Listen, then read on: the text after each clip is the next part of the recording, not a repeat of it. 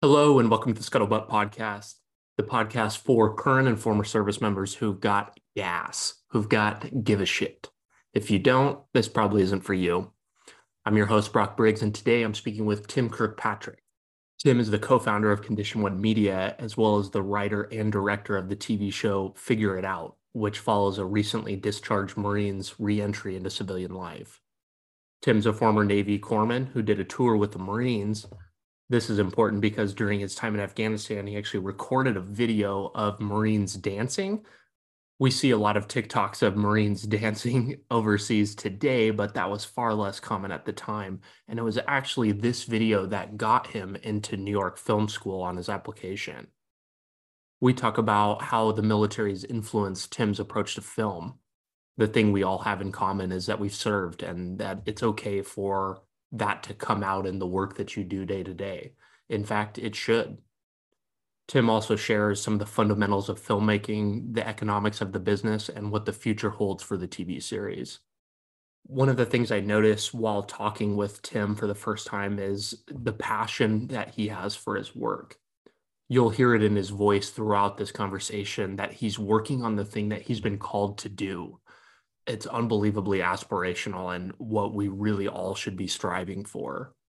Tim's got the gas that I'm talking about. I highly recommend checking out the pilot episode of Figure It Out. It's a fun comedic take on getting out of the service that flies in the face of the conventional talk around service members getting out, and anybody could identify with it. You can find it on condition1media.com. It's not free, it's $2.99, but at half the cost of a cup of coffee, for a 30 minute highly produced TV episode that goes towards a great cause, I think it's well, well worth it. I extremely enjoyed it and have recommended it to several friends already. You'll hear in the conversation, uh, Tim talks about the cost that went into producing this. And obviously, the more people that see this film and the more eyes that get on it, the better for them in the long run. Tim wants to go on to produce an entire series, and the success of this pilot will contribute to that. You can find the link for the pilot in the show notes of this episode. Other than that, you know the drill. If you get something from this episode or enjoy it, send it to somebody. That means a lot to me and goes a really long way. Please enjoy this conversation with Tim Kirkpatrick.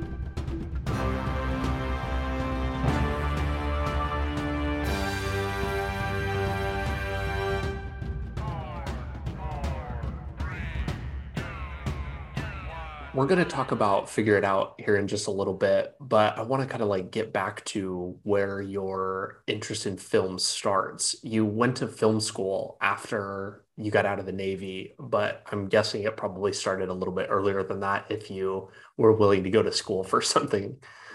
Yeah. Yeah. So actually, um, I was, I'm the youngest of five kids. So I got like zero attention, as you can imagine, because the littlest kid has no responsibility. No one, I mean, it just looked over. Mm-hmm. Um, and there was such an age gap between myself and my oldest brother, who um, is a 10 year gap. So I was always babysitted by the TV.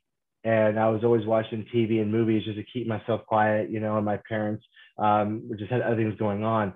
So I actually, I feel like the movie, The Cable Guy, the Jim Carrey movie, where he just related to all the characters in the movies that he was in and memorized the lines. I quote movies all the time in conversations. And that's kind of extends from the fact that I was always watching movies and TV. Um, so I kind of started film school when I was like three or four or five years old, you know, uh, mm-hmm. Ninja Turtles, all the way up to X Men, all that stuff, you know, growing up. So whenever I watched like a show where the underdog would win, I would always like, I, I'm the underdog. You know, I'm the guy who um, always had a flaw in him or didn't get the hottest girl in, in high school or you know something was always going on with him that he didn't win until the very very end. And that's kind of like how my path in life has been. Um, but growing up in kansas there's no film industry. You either work in the medical field or you work in the aviation with boeing or spirit or learjet cessna. Um, so i went medical. Uh, my dad um, is actually a former corpsman who was in vietnam and desert storm so I followed his pathway. You know, I started working medical um, in the hospitals, cleaning instruments. I thought that growing up where I grew up, that was it, right? There was no other pathways. Um, mm. And then my brother, my oldest brother, who's a Marine, he was a recruiter for the Marine Corps at the time. So he goes, I wasn't doing anything special. I was like in my early 20s. He goes, Why don't you join the Marine Corps? And I'm like, Okay, you know, sure. What do you want to do? I'm like, Well, I like film and TV. What about doing that? He goes, Well, why don't you do combat camera? So I'm like, That's a okay, great, no problem. So um, I, I didn't have, uh, I, I dropped out of high school twice, or actually three times actually in sophomore year. Uh, so I did my sophomore year three times. Um, it's just the area I grew up in, it was cooler if you gypped school and did right. nothing. That, that was a cool thing to do. So my dad's like, well, why don't you join the Navy and become a corpsman? Um, I'm like, hmm, okay. So I went to I went to the Navy office. They were closed that day. So the Army almost got me um, as a combat camera guy. They were going, oh, we'll guarantee you this, but you may have to do 18 months in the infantry first. And at the time, I'm I'm I'm pretty naive, right? I'm in my mid 20s, early early 20s, like 23, 24. Um, but I was just kind of looking for any reason to leave, to get out of my uh, my my hometown. So I almost did it. I almost signed up for the army um, until literally I went back a couple weeks later to check in with that recruiter, and the Navy office was open. So instead of so basically the Navy, I, I poached the Navy versus the Army poaching me. Nothing against the Army though.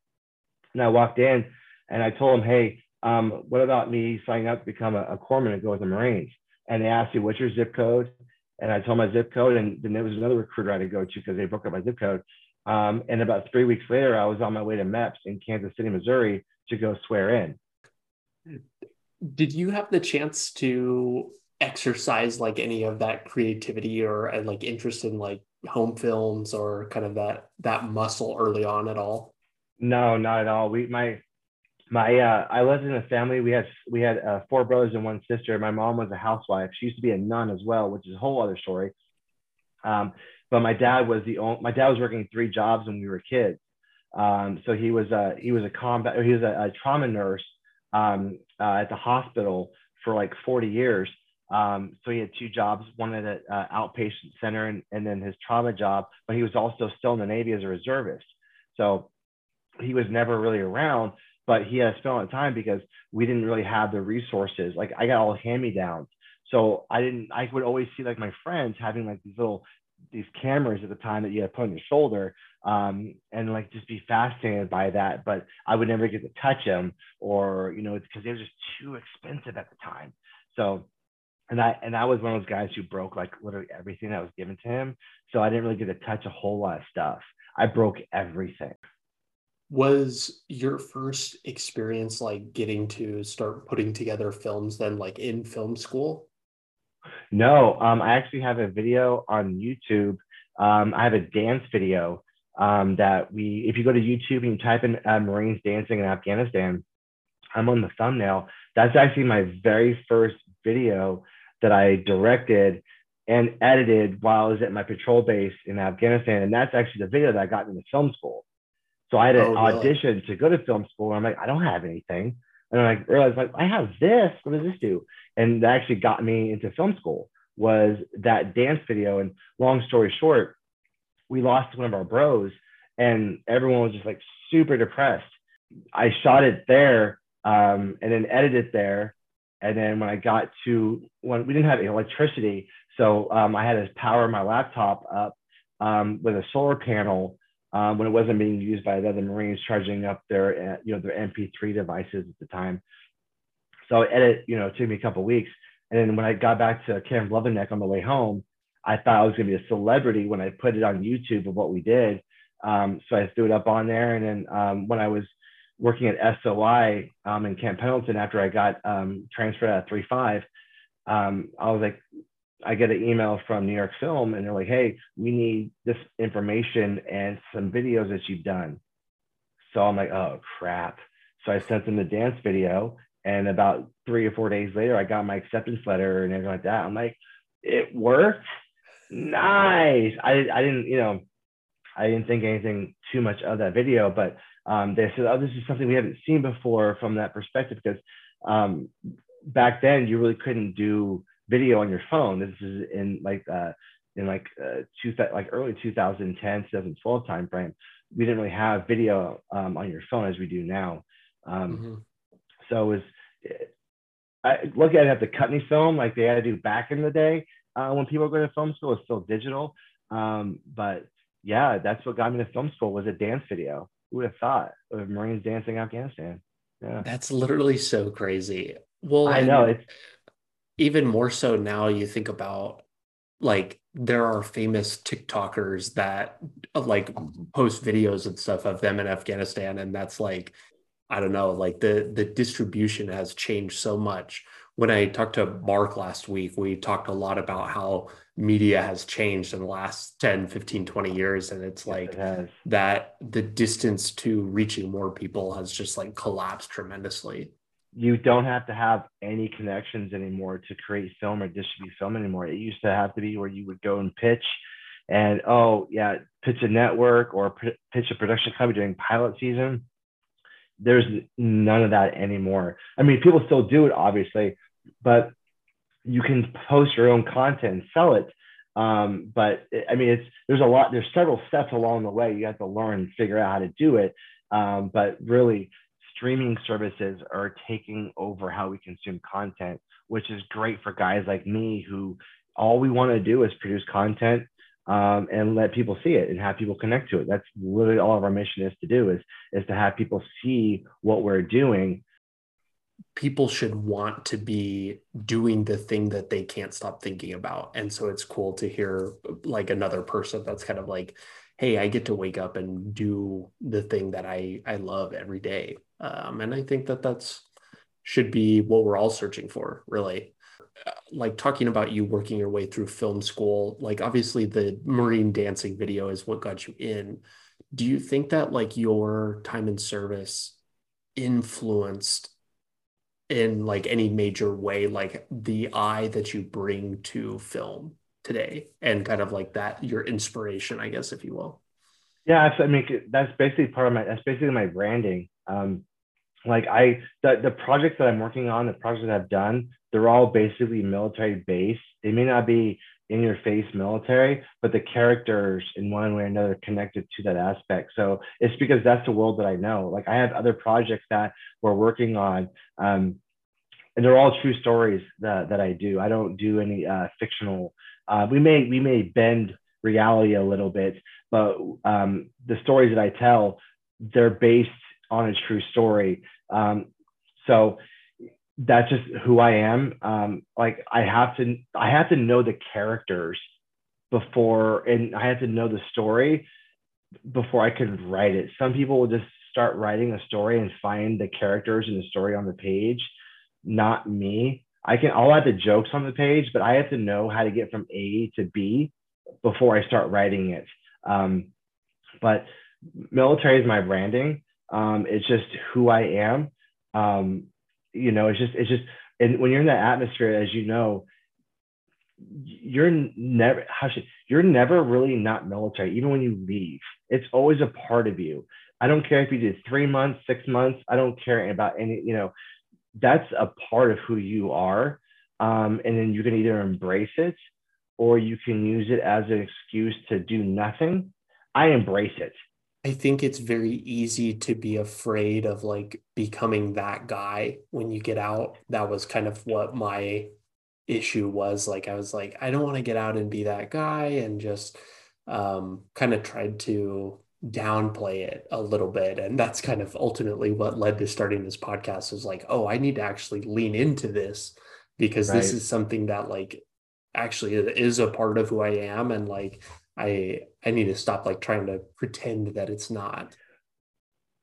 Right. I mean, I there's because of my background. I mean, there's uh, and and I don't there's there's more there's some criminal things I can write about. Um, but again, I'm not trying to ever um, depress the audience. I'm only I'm only going to try to satisfy them in a way but I don't want to like completely satisfy them because I want to have a cliffhanger, you know, obviously that they want to tune into the next time. But um, when you start, when you understand how to tell a story, you can basically um, start critiquing and and and molding um, those characters based on the story because you have to find that conflict within the story and within that character, or people don't really relate to the story you're trying to tell. And that's actually a very hard lesson to learn. But luckily, as you get, as we start aging, you start learning, if you want to learn it, um, learning how that your story can help somebody else. I can't even imagine the time and work that it takes to kind of put together a script for a TV show or, or movie or otherwise, where you're you're trying to drag the audience through this journey and get them to feel certain things. I would love to hear what your process is and how you think about putting a story like that together and identifying these key points to get your audience through. That is an amazing question. I I watched so many TV show pilots um, to find out what that what that little thread was, not the whole sheet, but that little thread of why people give a shit about this character. To get the audience do that journey, you have to find a way to get them to connect to that character or give them that hardship right off the bat because everyone has gone through hardships. Everyone. I don't care if you have multi millions in your bank account or whatever. Everyone's had hardships, right? So I had to find a way to create loss to help people connect to the main character. So the show is about transition. So every character has to, we had to start playing seeds in every character and show the audience how they may be transitioning in the ep- next episode, episode. It's interesting how you stand back and look at every single movie or story that you consume and they all kind of follow the same formula some Absolutely. sort of like version of hero's journey where yep. you know there's the call to adventure and uh, some type of problem and you're looking for characteristics that kind of align with the audience and say oh i've i understand what that might be like absolutely and that's that's literally what grabs you in to like um, I watched, um, man, I, I, would, I would watch Silicon Valley, um, Mike Judge's stuff. Um, I would watch um, just any comedy that I could. Uh, Jane the Virgin had an influence on it. Um, just all of these shows I watch, like you just said, there's these, you have to look very closely, but they're all kind of flowing the same exact way. I mean, there's a bunch of screenwriting uh, books out there to read, um, and then the sequence is what happens within each sequence, you know, for a feature and, you know, your three act or your five act, depending on what you're going for for TV or your eight sequences for, um, for uh, your feature films.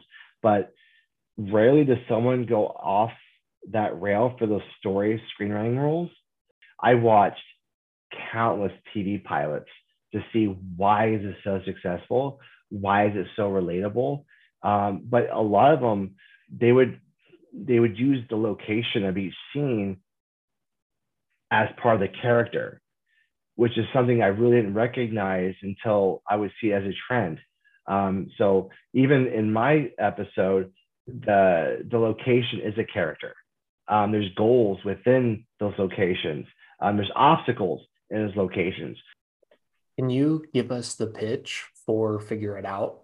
Uh, where the idea came from. I know that you've cited that a lot of the stuff is uh, things that you've particularly experienced, but give us the pitch for the pilot and uh, we'll be sure to include the link in the show notes so people can watch it for themselves.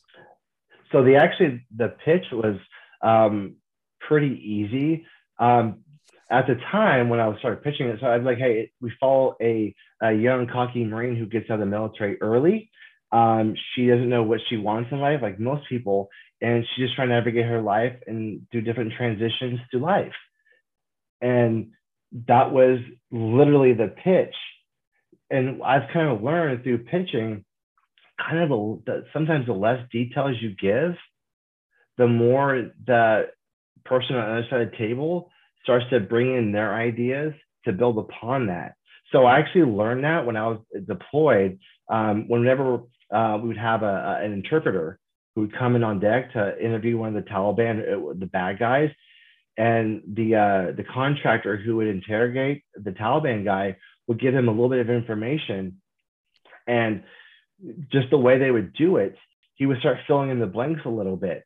So as I learned that, I'm like, you know what? Let me give them just the baseline, and then start with some character.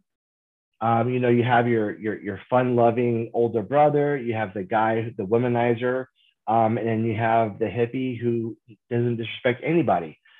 And as I was just doing that, the other side of the table would start filling in blanks. Well, what if we had it like this? Absolutely, yeah, we can we can definitely do that. But when I would pitch the idea, that would only last for maybe 30 seconds to a minute. And then the, the dreaded question would come up, well, how do I get my money back? That was the toughest in the beginning, especially in the pandemic. People were very nervous about anything. The pitch was so simplistic because TV, in my from my learning and the guys I've worked with at We Are the Mighty and other places, um, when I would hear their pitches from people coming in, they would get way too detailed on it. And the more that you spoke on it, the more um, the the disconnected that the the producer would become because they don't really like the character or whatever. Well, I kind of reverse engineered it and said less, and I got more feedback on saying less you pitch storytelling and film production in this way that's kind of bubbling out of the ground and like you need to kind of be ready to accept and take what's there without kind of suppressing anything. When is the time to be strict with the what you're going after? Say you have an idea and you feel really strongly about it. How do you differentiate when to when to really focus and when to be flexible that's a great question um, so if if a producer comes on um, and they have an idea, if it affects the story to something that's not inspirational, just because it's cool or it's going to look cinematic or whatever, the story is what drags people in to get emotionally invested. They have to be able to relate to the character and find them interesting. You don't have to have a bunch of resources to create good content. So when ideas get tossed out, they may be too big for the story, and that we don't need that.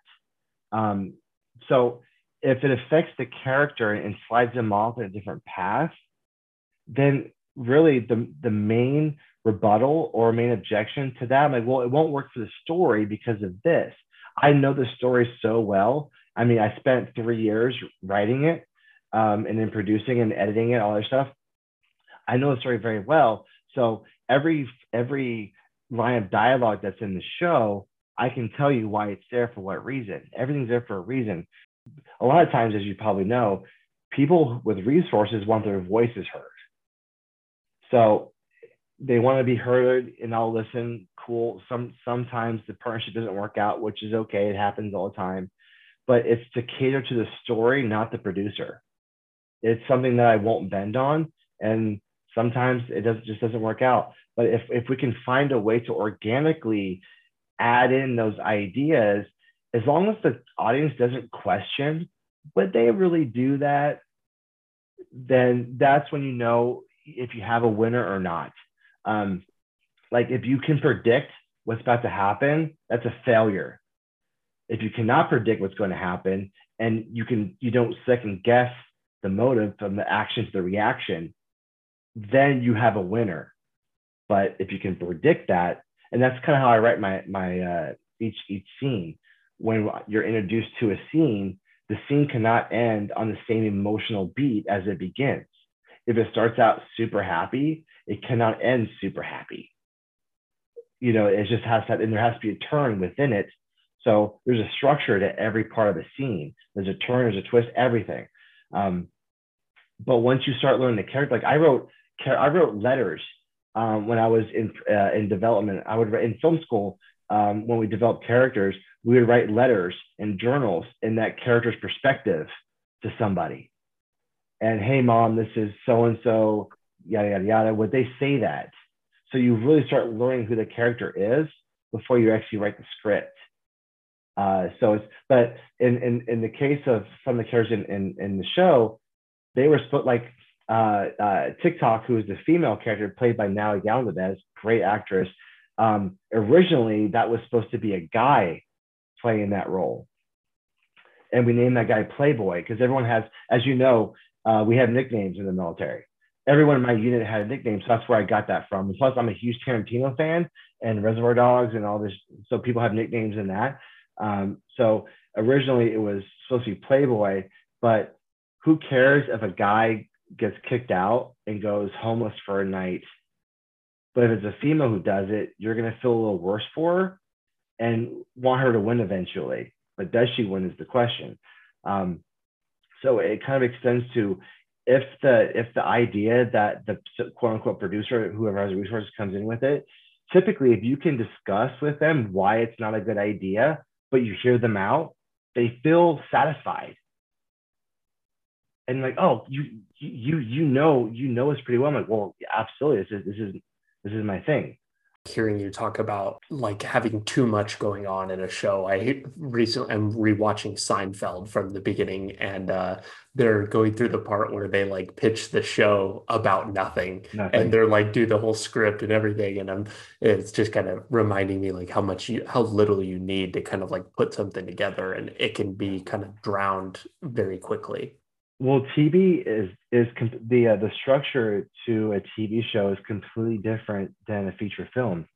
Even if you're if even if you have the resources to to do a trilogy, which unfortunately happens all the time, which I can't stand, but TV has nothing to do with really the plot. Like um, when the runner on the show, uh, so there's there's there's a there's a plot, B plot, C plot, and runner um, for structure of a TV show typically the pilot episodes don't go off of that because you're just introducing the world to the audience.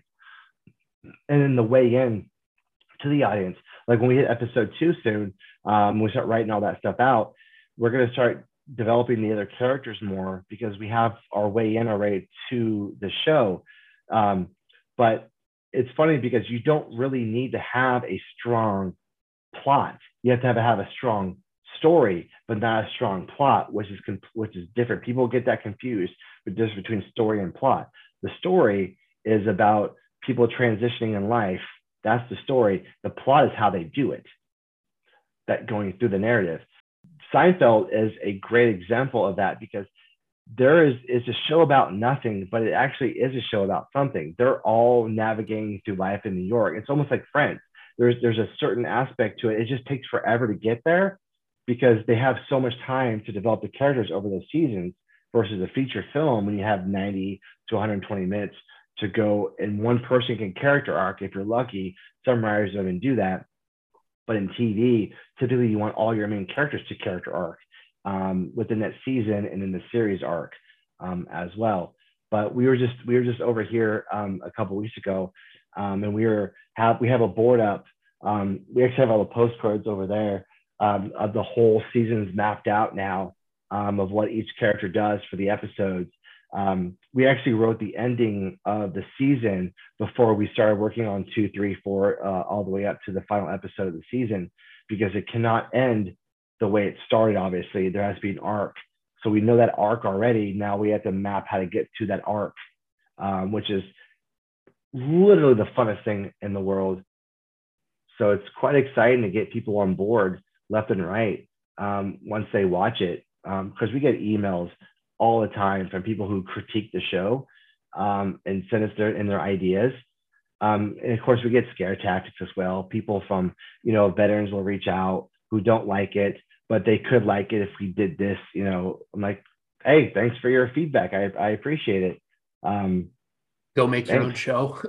yeah, well, that's that's that's that's actually uh, what you just brought up is excellent because most people will never do what we're doing. And it's not because they can't, it's because they don't think that they can. And they absolutely can. It takes a lot of time, but you can absolutely do what we're doing. It just takes a lot of time to map out how you want to do it. It's, you know, it's that trifecta. It's good, cheap, and time, right? Do you want it fast? Do you want it right now? How much money do you have to do all that stuff? Um, but people will reach out. And then of course they will we'll get ghost stories and we'll get like dream stories emailed to us. Um, hey if i come on board i can get you this x y and z. We're good but thank you so much for watching. You know thanks for the feedback. Um, but a lot of people will they'll give us scare tactics to come on board. And i'm like we're really not interested. But we don't say that um, but every so often there's a good idea that we get emailed over um, but we will never use it because we're not going to pay them for that idea. We will never use an idea from someone that um, we're not paying. It's just not going to happen. there's certainly no shortage of people looking to throw rocks at people for doing their own thing because they can't. Um, it's kind of a bummer and part of uh, something that I've talked about quite extensively on this show before in the past is how being in the military kind of feels like you have a weight on you creatively and you don't it's hard to do like start a business and do things like this. Um I, i'm not sure what that is or why it is but it's tough. Well i, I think a lot of it's jealousy to be honest with you. Um like whenever i see someone doing something great of course i'm not a hater. Hey that's awesome bro. That's like or man that's that's great you're, that you're doing that. And in my mind like damn it why didn't i think of that? You know a little bit of that aspect comes into play. Um, but if if when people reach out um, we're not like saying no to anybody um, but it's just the way they reach out. Um, i don't know if it's just their desperation um, i don't know i don't even know I don't, to be honest i don't i can't really pinpoint what it is but some people are very gracious on the emails and others are just like oh man i i what you did with this character is so off um, okay, well, thanks for your feedback.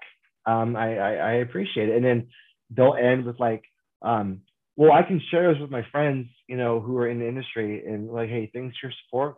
Please, by all means, share. Um, but we aren't, and it's just one of those things. And we never expected any of that to happen. To be honest with you, we're just three friends who want to make content. Um, and we're the show doesn't need a big budget. It's it's just a simple, simple uh, story. I mean, we're never going to blow up the, the, the White House like Independence Day or do any of that stuff. That's not what the show is about. It's it's like a um, you know, it's like curb your enthusiasm type of type of thing. You know what I'm saying? It can be done virtually anywhere. Um, can be filmed anywhere on really anything, but it's just amazing to me on the incredible feedback we get. And then those two or three percent people who just because they don't they don't relate to it because that's not the experience that they had in the military. Mm-hmm. They had it like it like we were saying in the in the pre when we were t- chatting. Um, I had it pretty tough, and it's not because it's something that I did. It's just the situations I was put in. Um, being in Afghanistan, seeing certain things, being a part of certain things. Like um, I, I know for a fact um, that some people aren't treated the way they should be treated. And some people are treated much, much better because of the rank that's on their collar or their sleeve. So they have a different experience in it. The, the producers, we were all we were all uh, um, all enlisted. We were all infantry guys. So we got the best experience you can possibly imagine for our future, not for the experience during the moment, but when you take a step back and you see, oh, I did this. Holy crap. Like I was in the Battle of Sangin in 2010, 2011, right? At the time, you're like, crap, man, this sucks. Like this absolutely sucks, right? Bombs are going off, IEDs are everywhere. You're getting shot at by snipers left and right. This sucks. But now that I look back on that, I I'm so privileged and honored to do what I did when I was deployed and now I'm taking those experiences and I'm using them as a narrative to, for my cathartic measure, right? Because that's what it's really about. It's my transition out. Because when I got out of the military in 2012 and I went to film school, my biggest mistake was I would try to correct people that I had no business in correcting. Like me and my wife would be out to dinner or we would go out to the mall or like that. And I would see someone, or I would be in film school and I would see another student messing up or doing something, I would try to correct them, just because that's what I would do when I was uh, in charge of sick call or I was the the the you know the supervisor in the military. Um, that was part of my transition, which I had no right to do certain things, but I did them anyway. So it took a long time for me to realize, like, hey, man, I'm a civilian again. Um, I don't have any reason to tell this person what to do anymore. Um, and that's part of the, some of the things that we're going to look at down the line in the season. Um, but everything that takes place in the episode actually happened. You've talked a couple times about the difficulty of resource constraints on putting a film together of sorts. Can you maybe walk through what the economics of putting something together like this is? Uh, what are the costs you might encounter? Um, and maybe if you can provide numbers for figure it out, uh, that might give some interesting context. Yeah, absolutely. So when when when I was in development, um, I knew that um, it was we were in the mid uh, and we're still in the pandemic. Pandemic's not going to go anywhere. Um, but we were in this part where we heard those constantly constantly. So we were even pitching um, different companies to have hike their logo in the show you know and um, i mean the the permits alone we, we shot in four and a half days and the permits alone cost a thousand bucks.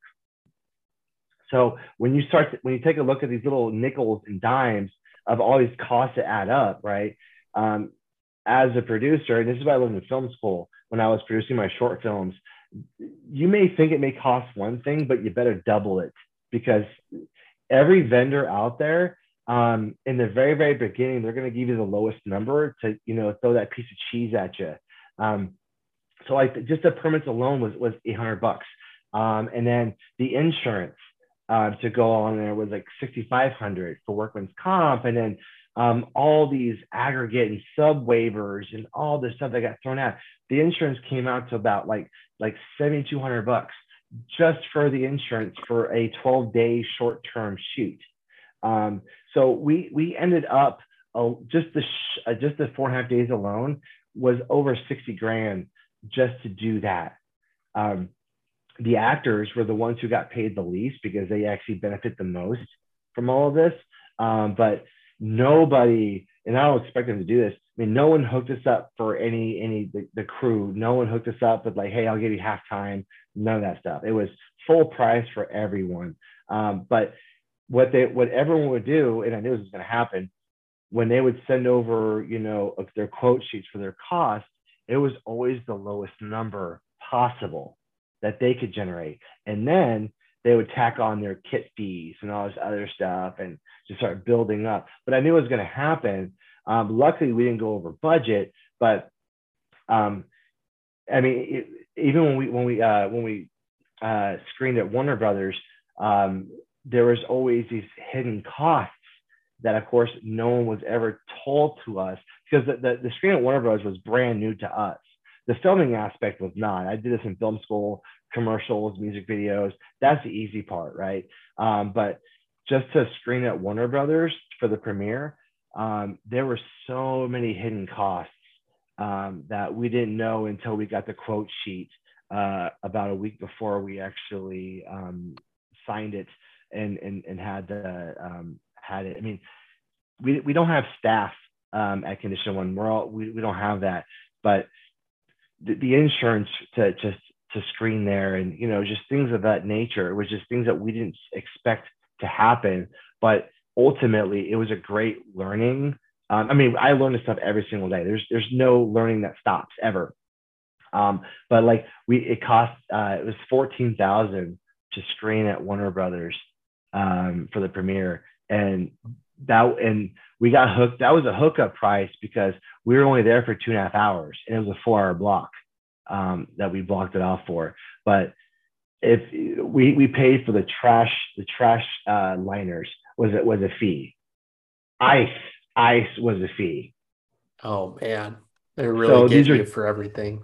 There's and we don't know that information until the quote sheet comes up after we like okay because we were looking at DG or the DGA theater. We were looking at other theaters to, to screen at.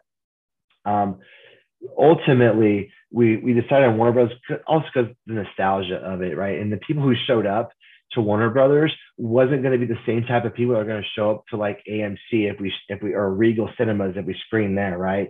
It was going to be people wouldn't have come to a theater that they can go to on a weekend with their husbands or girlfriends or whatever you want to call it. But going to Warner Brothers provides a different demographic um, to getting people to show up.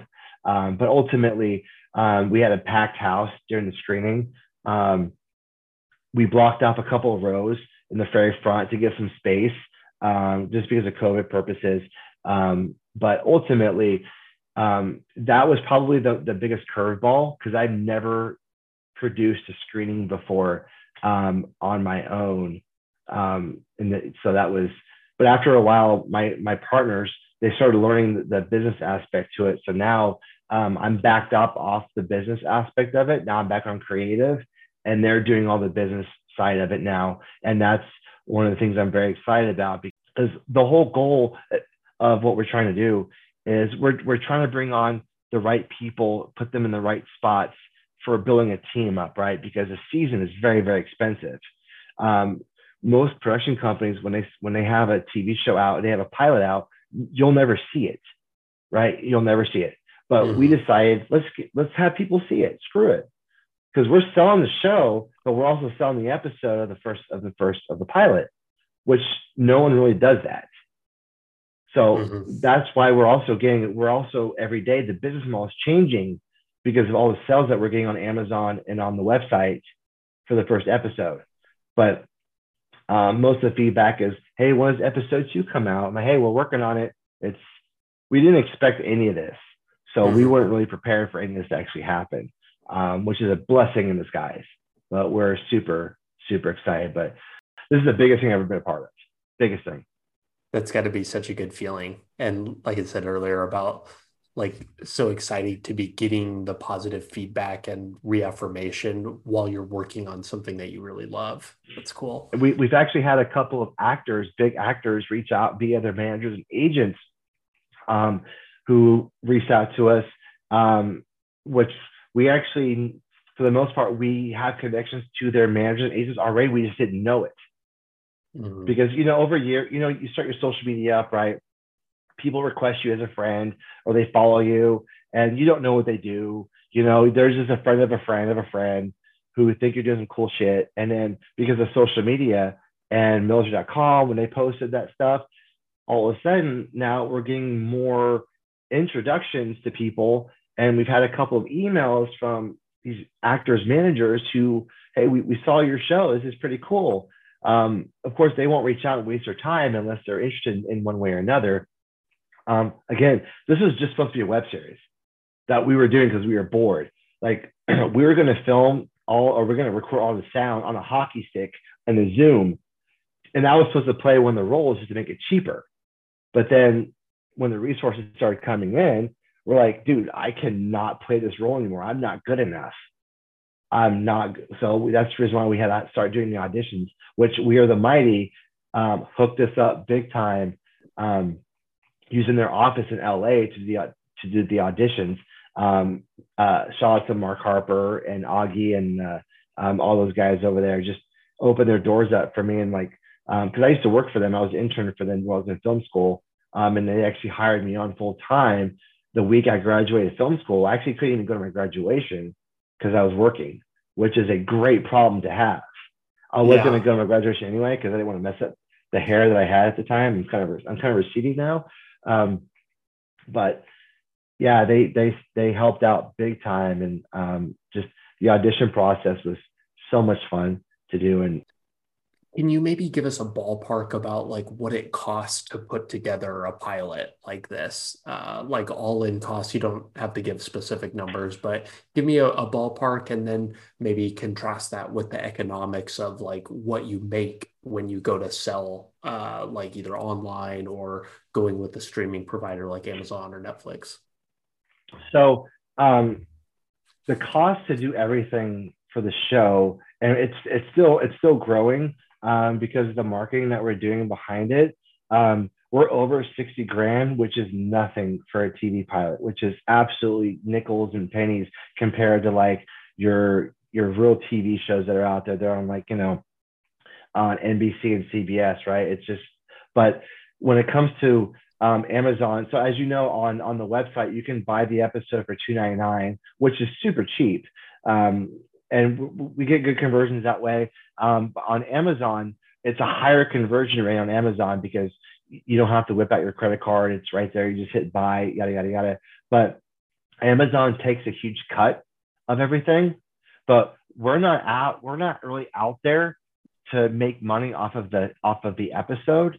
We're out there to show people um, that we can tell a story um, to bring on partnerships and sponsorships and stuff like that to showcase what we can do. Now, Amazon, their analytics on their dashboard, they don't update until 30 days after the month is posted. So I don't, and, and the show went live on Amazon in August. So we won't know August because it went like mid August. Um, because it's it took it was a three week process from getting approved um, as a licensee on Amazon. Um, so it, it took it took a little bit. It was an interview process. There was a, a tax audit um, to making sure that we were a legit company. A whole bunch of stuff, and then when you submit your packaging, it may not get approved for licensing. Luckily, it did. I knew it was. I did my research, um, but they take forty percent of all your revenue um, from there. So we're not even remotely close to making back what we've produced, but that's not where we're after. We don't, I don't care about making a single dime off this. I want to produce more episodes.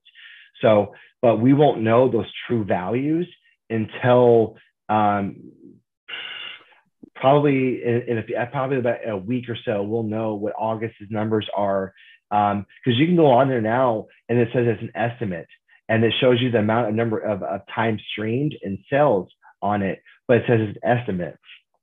Um, so, and as I refresh the screen every day, even August's numbers are going up. Even though it says one number, when I refresh a couple days later, the numbers go up because they don't they don't update as, as often as you would like them to. Because you start seeing your numbers increase, it really motivates you, right? Such an optimistic, uh, you know, like wow, this is doing great. Um, we're we're doing very well, um, but we still have a long ways to go if we want to produce this thing independently just from those sales because it's uh, Amazon does not sponsor um, the show at all. So it's up to us to create the market. So part of the business model um, is to sell the show and then get like a um, you know a, a, reverse equity on it to keep continue working on it and using other assets. Because I was always told in film school, never use your own money. Um, well, during a pan- well, that was pre-pandemic though.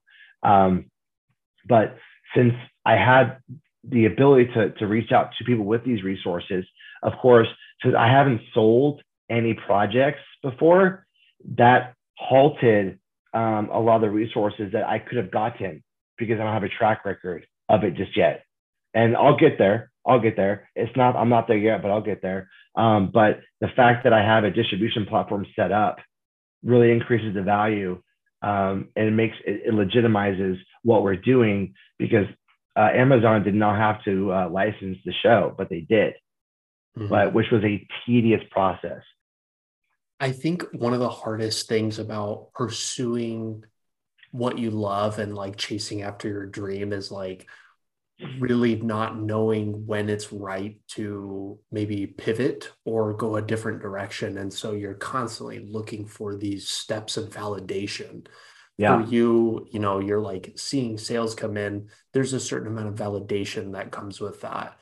Maybe earlier on in your journey, were there points that you saw where you're like, oh, this is a good sign to keep pressing forward?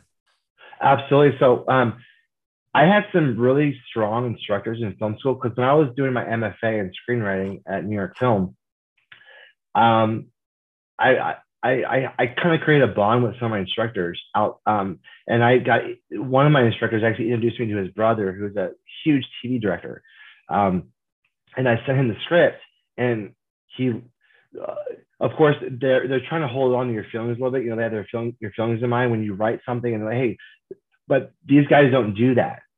Um, hey, this was funny, but this has to get corrected. This is not, you know, yada yada yada. So that that that constructive criticism. Now, when you see them adding the amount of notes to your script, they could just say, "No, I don't like this. Change this."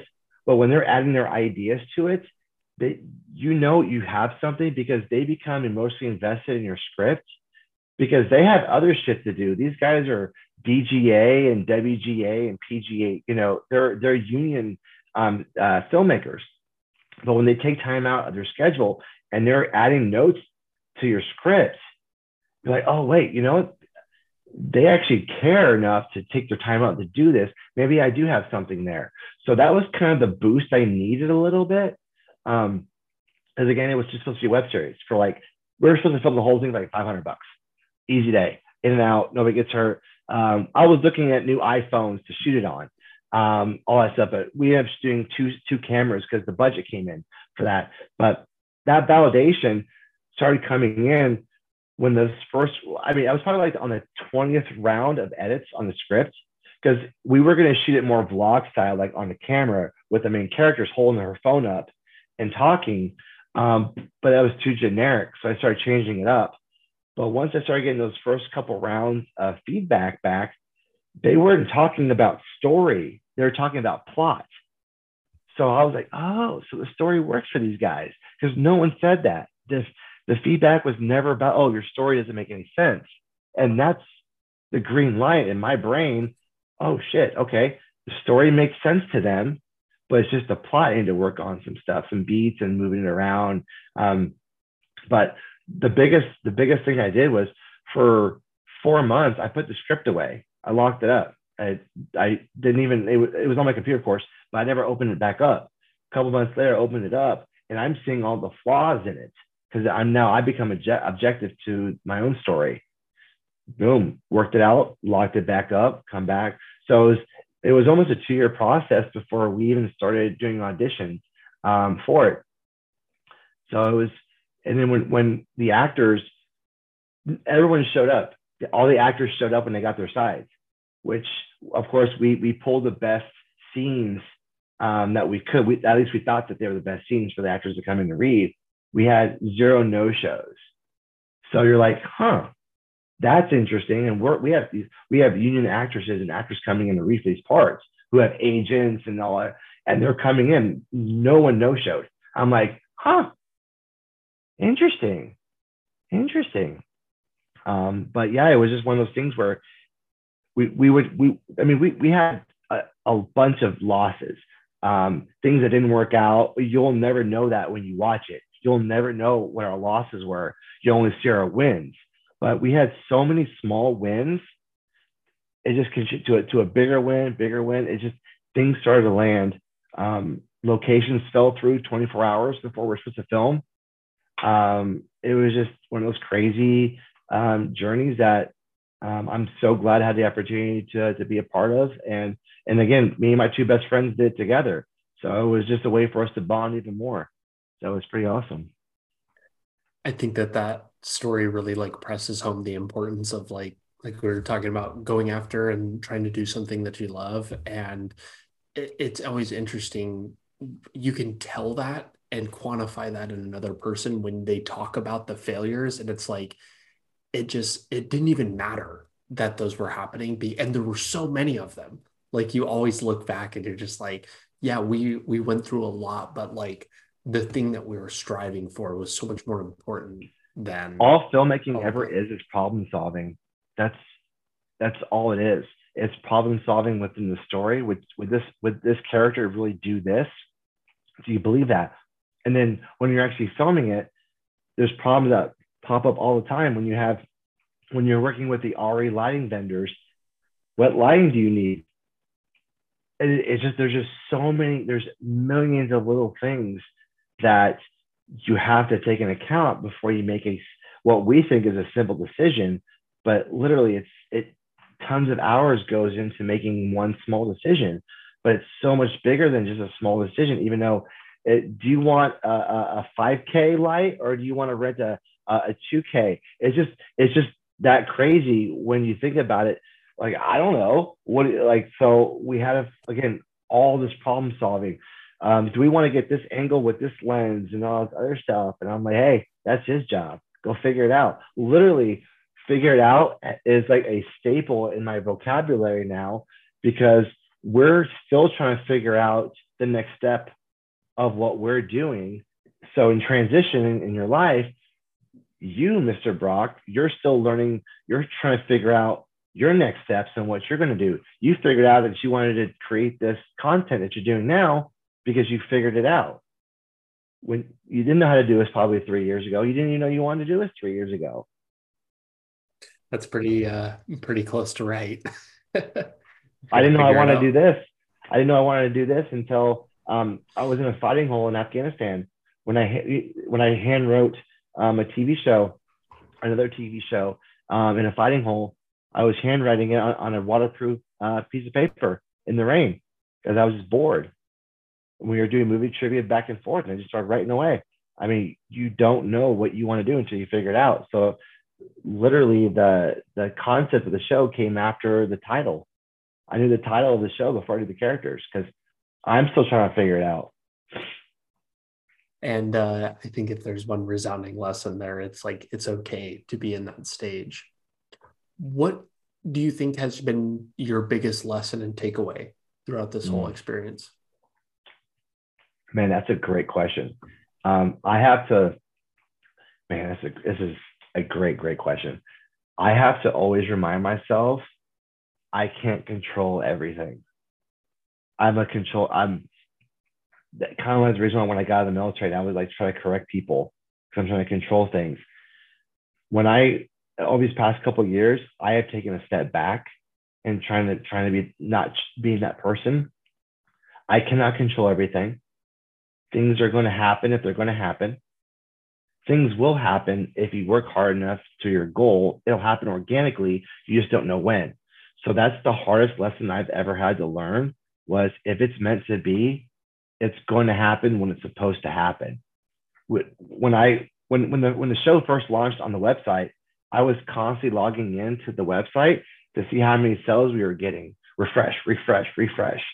And of course, they weren't flooding in as much as I wanted them to in the very like literally the first couple of hours because I'm like, oh, I must be terrible at this.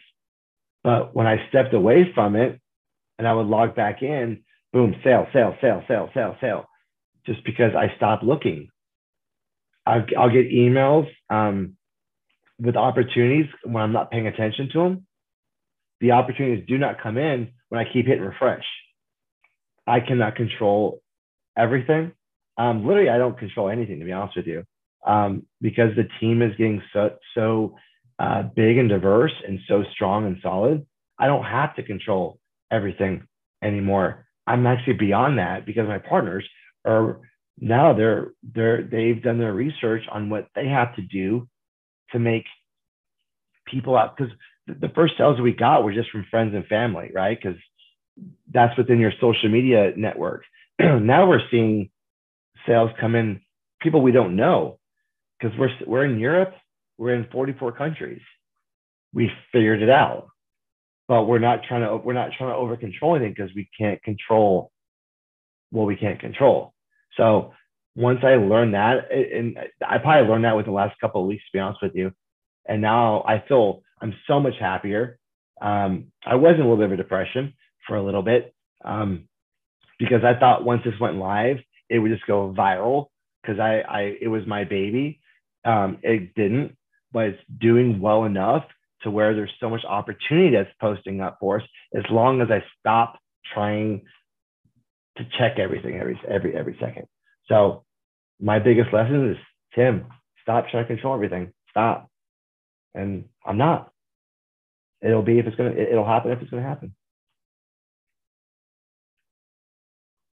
one of my all-time favorite quotes i'm not even sure who it's from is uh, impatience with action patient with results and it's uh, it's funny how things kind of like veer away and don't really mean as much when you just kind of focus on getting the work done i mean luckily um, the, the work that i do for my daily um, it's so tedious um, every day because um, i work in the seo space um, in digital marketing. So I'm I'm constantly um, auditing websites.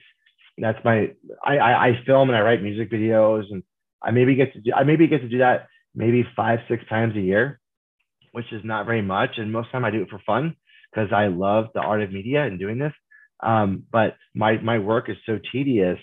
Um, when I get slammed, I get slammed like because I get all these. I have 412 accounts that I work on their websites and stuff like that. But when I forget about the show, three hours later, I look at my phone. Hey, you have a message from so and so Productions. Oh shit! Because I wasn't paying attention. I wasn't looking at it. Um, but you have to you have to surround yourself with good people who care about you. There's a I, I watched a lot of reels on Instagram, and I watched this one guy who said, if people don't light up when they, if people you know don't light up when they see you, they're probably not the right people to be around. So I took that. So Brian Daniel are my co or my partners. When when when we first see each other, it can be the next day or a month later. Whatever they're doing, they stop and they rotate towards, and that's how you know you have a girl. They stop whatever they're doing to go. It's very very rare that your friends will actually stop what they're doing to give you a big hug when you walk over. my civilian friends don't do that. My veteran friends, all the time. Tim, this has been a very, very fun conversation. Yeah, absolutely. Like said, Thank you so much for having me. I appreciate it. Hope I didn't ramble on too much. No, no, no. It's uh it's incredibly inspiring to see somebody like pursuing their craft. And I think that that's I said this before, but very aspirational. But Tim, thank you so much for your time. Thanks for having me, bro. I appreciate it.